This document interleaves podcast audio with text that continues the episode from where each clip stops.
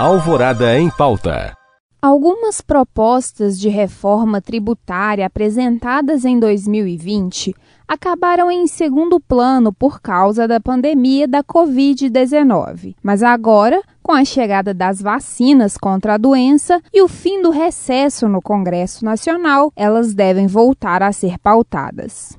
Entre os projetos, um de autoria do governo federal e outros dois do Senado e da Câmara dos Deputados, todos têm em comum a estratégia de unificar impostos e simplificar o sistema de cobranças, com o objetivo de incentivar novos empreendimentos no país. Para falar mais sobre esse assunto, eu converso hoje com o advogado tributarista Leonel Bispo. É, bom dia, Leonel. É um prazer recebê-lo aqui novamente no Alvorada em Pauta.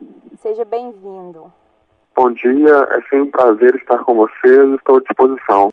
Bom, Leonel, é, algumas propostas né, de reforma tributária foram apresentadas no ano passado, mas acabaram em segundo plano por causa dessa situação da pandemia, né? Mas com as vacinas e a volta dos trabalhos no Congresso, elas devem entrar na pauta aí de novo, né? O que, que essas propostas prevêem, assim, de um modo geral? Bem, é interessante realmente falar a respeito, porque esse começo de ano ele traz duas grandes novidades que podem impulsionar a reforma tributária. Uma delas é a mudança de comando tanto no Senado quanto na Câmara então, a, a, depender de quais sejam as pessoas que assumirem o comando dessas casas, é provável que nós tenhamos um estímulo adicional para que a, a discussão avance. E outro aspecto é a perspectiva de a, a vacina, né, de termos uma vacina em relação à pandemia. Isso estimula que os debates sejam retomados, que a economia também seja retomada, enfim. Então, isso gerou também um ambiente mais propício para que o assunto volte à pauta. E hoje nós temos três grandes propostas que foram apresentadas. Uma proposta foi apresentada pelo governo federal, uma proposta um pouco mais tímida, mais restrita, menos abrangente, e temos uma na Câmara e uma no Senado. As três estão paradas, aguardando, por assim dizer, ambiente político para que sejam reaquecidas, retomadas. E por que, a discussão dessas, dessa reforma ou dessas propostas de reforma, né? Por que, que essa discussão ela é tão importante, tendo em vista né, a situação econômica do país que foi afetada né, pela situação da pandemia, mas que até antes disso já vinha numa situação um pouco complicada? A importância da reforma tributária está vinculada ao ambiente de negócios. Porque no Brasil é muito comum as pessoas comentarem que para empreender o empresário precisa lidar com o seu produto em si, com a concorrência e com as dificuldades criadas pelo governo. Dentre essas dificuldades estão os problemas relativos à tributação, porque até para o contribuinte saber quanto vai pagar e a quem vai pagar nem sempre é fácil. Há situações em que ele precisa de especialistas em tributação para saber a quem pagar e quanto pagar. E o pior, se o contribuinte, mesmo estando bem intencionado, cometer algum equívoco, ele é cobrado com multa e juros. Então, essa dificuldade gigantesca de se entender, de se compreender a tributação, faz com que a empreender no Brasil se torne mais difícil do que deveria. Isso desestimula os negócios e, consequentemente, faz com que a economia não deslanche. Por isso que, uma vez sendo feita uma reforma ah, efetiva, que traga simplificação no sistema, o ambiente de negócios ficará melhor e a economia tende a girar melhor.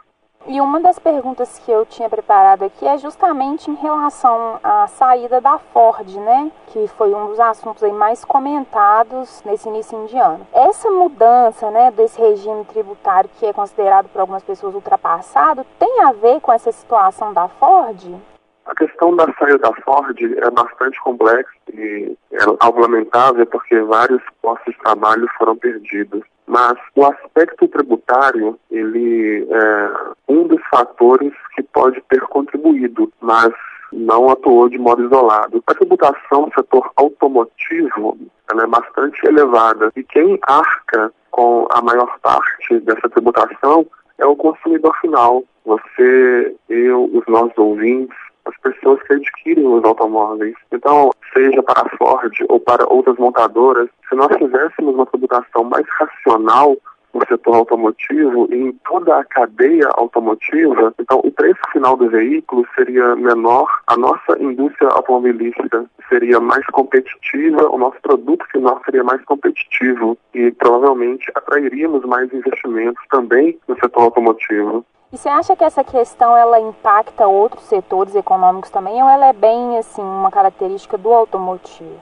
Na verdade, o gargalo da tributação envolve o setor automotivo e todos os demais setores, porque independentemente do peso tributário, ou seja, do valor que se paga de tributo, nós temos uma dificuldade adicional que é justamente entender como e a quem pagar esse tributo. Então, essa complexidade totalmente irracional faz com que o sistema se torne um entrave para qualquer empreendedor. A simplificação é uma medida extremamente necessária para que o contribuinte, seja setor automotivo ou não, ele não veja na tributação um empecilho. A tributação hoje ela é um empecilho porque é extremamente burocratizada, incongruente, uh, complexa. Até para especialistas muitas vezes é difícil entendê-la. Então, imagine-se para o empresário. E a partir do instante que o sistema for simplificado, será possível para o empresário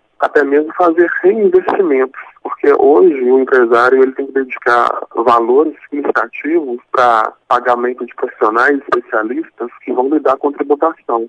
A partir do instante que houver uma, uma racionalização, o empresário pequeno, médio ou grande vai ter condições de realocar esse investimento que hoje é feito para entender a tributação, vai poder realocar para reinvestimento no seu próprio negócio, então melhoria de condições de trabalho dos seus empregados, enfim. Então a simplificação já seria uma grande conquista para qualquer reforma que venha a ser implementada. E aí eu estava dando uma, uma olhada, todas as três propostas, elas tratam justamente disso, né? Dessa questão de unificar todos os impostos em um só. Você acha que essa é então a estratégia mais adequada para melhorar esse cenário aí ou tem outros caminhos? Na verdade, as três propostas elas reduzem o número de tributos porque elas trazem a, a reunião de tributos. Por exemplo, para o nosso ouvinte compreender bem, a proposta apresentada pelo governo federal ela é mais tímida porque ela elimina dois tributos e cria um mas as propostas da Câmara e do Senado, elas eliminam um número maior de tributos. Mas o fato é que todas têm como ponto comum a tendência de uma simplificação. Isso é fato. Por quê? Porque hoje existe um consenso, podemos dizer até que é uma unanimidade, no sentido de que, como está, não pode continuar. Ou seja, essa complexidade faz mal para todos os envolvidos. A questão é que a simplificação ela não significa que vai haver uma redução da carga tributária, que seria algo também desejável. Pelo que nós temos estudado, nenhuma das propostas garante uma redução da carga tributária, mas as três caminham para uma simplificação do sistema tributário, o que já seria um ganho realmente. E essas propostas elas têm impacto no âmbito federal ou como que é assim, a distribuição? Por exemplo, a gente vai unificar o imposto X e Y que seria destinado aos estados e municípios. Como que funcionaria essa distribuição dessa arrecadação se houver aí essa simplificação? Essa pergunta é excelente, porque é uma dúvida bastante comum. A proposta do governo federal, ela trabalha apenas com tributação do governo federal, ou seja, tributação da União. Ela não envolve tributação dos estados nem dos municípios. Já as duas propostas, a que está na Câmara e a que está no Senado, abrangem também tributação municipal e estadual. Então, essas propostas da Câmara e do Senado vão trabalhar tributo do Estado, do município e da União. São propostas bem mais abrangentes do que a proposta apresentada pelo governo federal. E essas propostas da Câmara e do Senado, elas trazem uma série de regrinhas para repasse aos estados e aos municípios ah, de parcelas do bolo que seria arrecadado com esse novo tributo unificador. Ou seja, se passarem as discussões envolvendo propostas da Câmara e do Senado, então os estados e os municípios também terão alteração nessa tributação, mas não necessariamente terão perda de arrecadação. Há umas regrinhas um tanto quanto complexas, para assim dizer, que prevêem mecanismo para não permitir, pelo menos não no médio prazo, que estados e municípios tenham perda de arrecadação. Bom, Leonel, e aí já encaminhando por fim, queria que você comentasse assim, se você acha que é possível ou viável a aprovação né, e implantação, assim, entendo que é uma coisa que é um processo, né, que leva tempo, mas essa reforma tributária sozinha, sem uma reforma administrativa ou política, você acha que ela sozinha ela é suficiente para melhorar as coisas desse ponto de vista fiscal e econômico ou precisa dessas outras mudanças estruturais também? O ideal, o mundo ideal realmente é aquele em que nós teríamos a reforma tributária e também a reforma administrativa. E por que isso? Porque a reforma tributária, ela trata do dinheiro entrando nos cofres públicos, que é a ponta da arrecadação. E a reforma administrativa trata do dinheiro saindo dos cofres públicos, que trata do gasto. Então, se nós tratarmos a arrecadação, mas não tratarmos o gasto, nós continuarmos gastando mal, como hoje acontece, a nossa conta nunca vai fechar. Nós sempre precisaremos de arrecadar mais e mais e mais para tapar os buracos da má gestão do dinheiro público. Ou seja, para que nós tivéssemos uma evolução como sociedade, como país, nós precisaríamos de fato de uma reforma tributária pertinente, adequada, bem construída e também uma reforma administrativa. Aí nós iríamos trabalhar tanto a ponta da arrecadação quanto a ponta do gasto. Mas você acha que diante do cenário que a gente vive hoje, assim, eu penso que é um pouco complicado, né? Fazer essas duas Sim, coisas é ao mesmo tempo. É muito complicado. Realmente, o mundo ideal é aquele em que as duas andariam juntas, mas o mundo real, que infelizmente não é tão cor-de-rosa, no mundo real, o que não dá é para continuar como estamos, sem reforma nenhuma. Então, se não houver acordo político, consenso político, equilíbrio político, para que nós façamos as duas reformas, ao menos uma tem que sair. A, a tributária, se sair, mesmo que não saia de imediato a administrativa, saindo tributária, nós já teremos um ambiente melhor em termos de negócios, geração de receita, atração de investimentos. Então, se sair pelo menos a tributária, nós já teremos motivo para comemorar. Isso é verdade. Uhum. Bom, Leonel, eu acho que é isso. Tem alguma coisa que você gostaria de acrescentar, completar?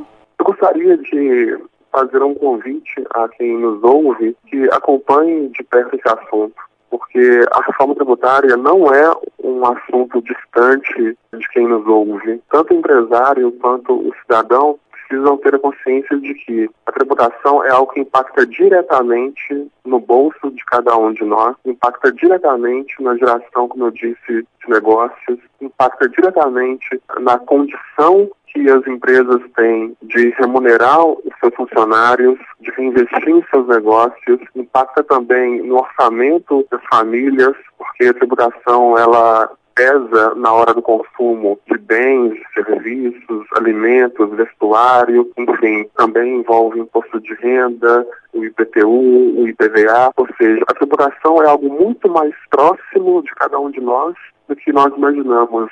É importante que cada cidadão acompanhe aquilo que os parlamentares que foram eleitos estão fazendo a respeito e cobre. Cobre via, por exemplo, redes sociais a população tem que fazer essa pressão também para que os parlamentares e governo percebam que cada um de nós é um vigia daquilo que está sendo feito, discutido a respeito do que cada um de nós vai pagar de tributos. Eu acho que até mais que um direito, isso acaba sendo um dever de todo mundo, né? Fiscalizar e acompanhar. Exatamente. É o exercício da cidadania, é isso mesmo, que envolve direitos e deveres.